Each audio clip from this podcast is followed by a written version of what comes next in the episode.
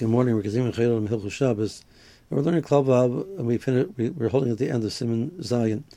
And so the Chayil is talking about the halachas of Gilui, the case where the the wine was left begilui, uh, so a person should be makbid not to use it. Uh, the then he says,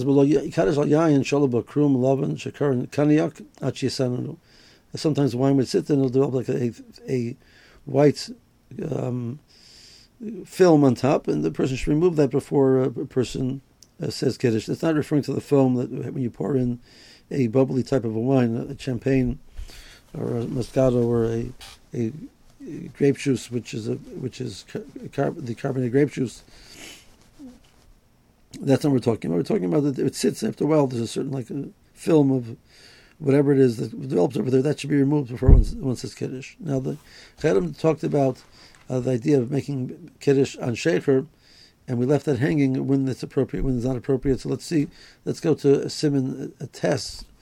A simon test deals with a person made a neder not to drink wine, uh, so he should not be saying the one who's saying the kiddush, relying on somebody else to drinking it for him.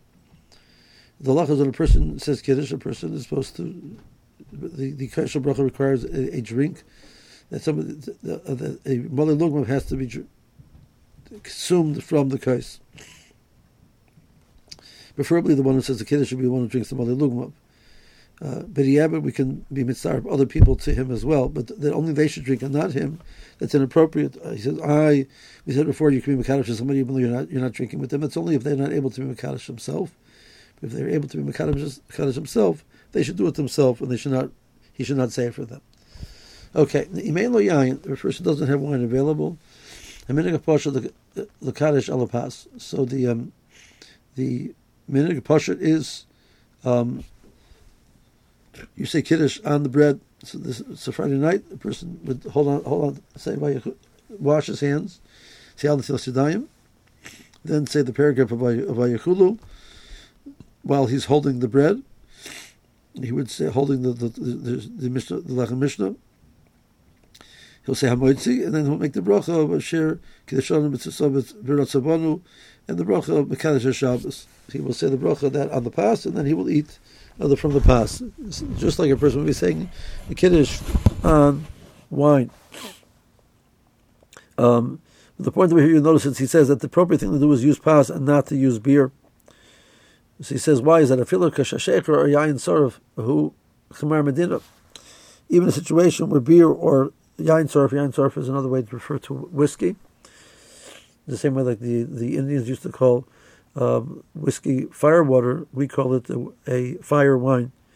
Yain Sarf is fire wine. So it's a very sharp, strong wine. It's not really wine, it's whiskey.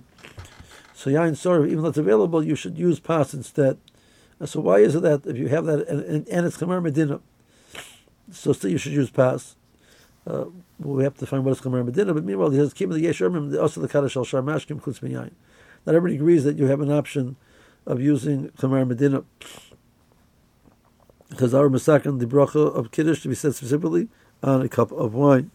So therefore, if a person has a choice, you definitely yotze if you say, say a pas, saying in a Medina is questionable. Therefore, one would say it on the pas. This is not true by Havdalah. Havdalah, uh, you not, you cannot say Havdalah on pas. You have to say Havdalah on Chamar Medina. So what is Chamar Medina? Chamar Medina literally translates. Chamar is, is the Aramaic word for wine it's the wine of the of the the country of the, the neighborhood. So it doesn't mean it's the wine of the neighborhood. There's not wine, there's not very little wine available. So people, t- whoever whatever function wine has, they replace the function of wine uh, with this drink instead. So if normally you get together people, you you have a, you, you join them in a cup of wine. In this country, they do that over a cup of beer or a cup of uh, a little bit of schnapps so that becomes the Chamar Medina. That's the, the, it functions in place of uh, the role that wine would play in society. Most people do not drink wine for the purpose of being because they're thirsty. They drink wine because it, it, it's a social drink that they drink with other people. They enjoy it, etc. So it has to be something that a person doesn't drink because they're thirsty. They drink it because it's a part of the social gathering of how you get together. Usually, when I say to somebody, let's get together over a cup of orange juice, That's not the type of drink, drink that you would use as your Khamar Medina. But a person would say, let's get together over a cup of coffee um, or a cup of tea. Even though you're not thirsty, you're not drinking the coffee because you're thirsty, because coffee is a chashab of a, of a drink that you can use it as a social setting, as a way to get together with somebody. So there are some poskim say that coffee uh, would be a valid Khamar Medina based on this thought process. Um, however, that the poskim are pretty clear that the only time you're allowed to use Khamar Medina if there's no wine available, because there's wine available. Wine is the Chamar Medina, is the wine. The wine, the wine of the, of the, the, the country is the wine. So no wine is available, then other things are, are acceptable. So using whiskey in a place where wine is available is very, very questionable. We have to clarify some more problem about that, but meanwhile, have a good day.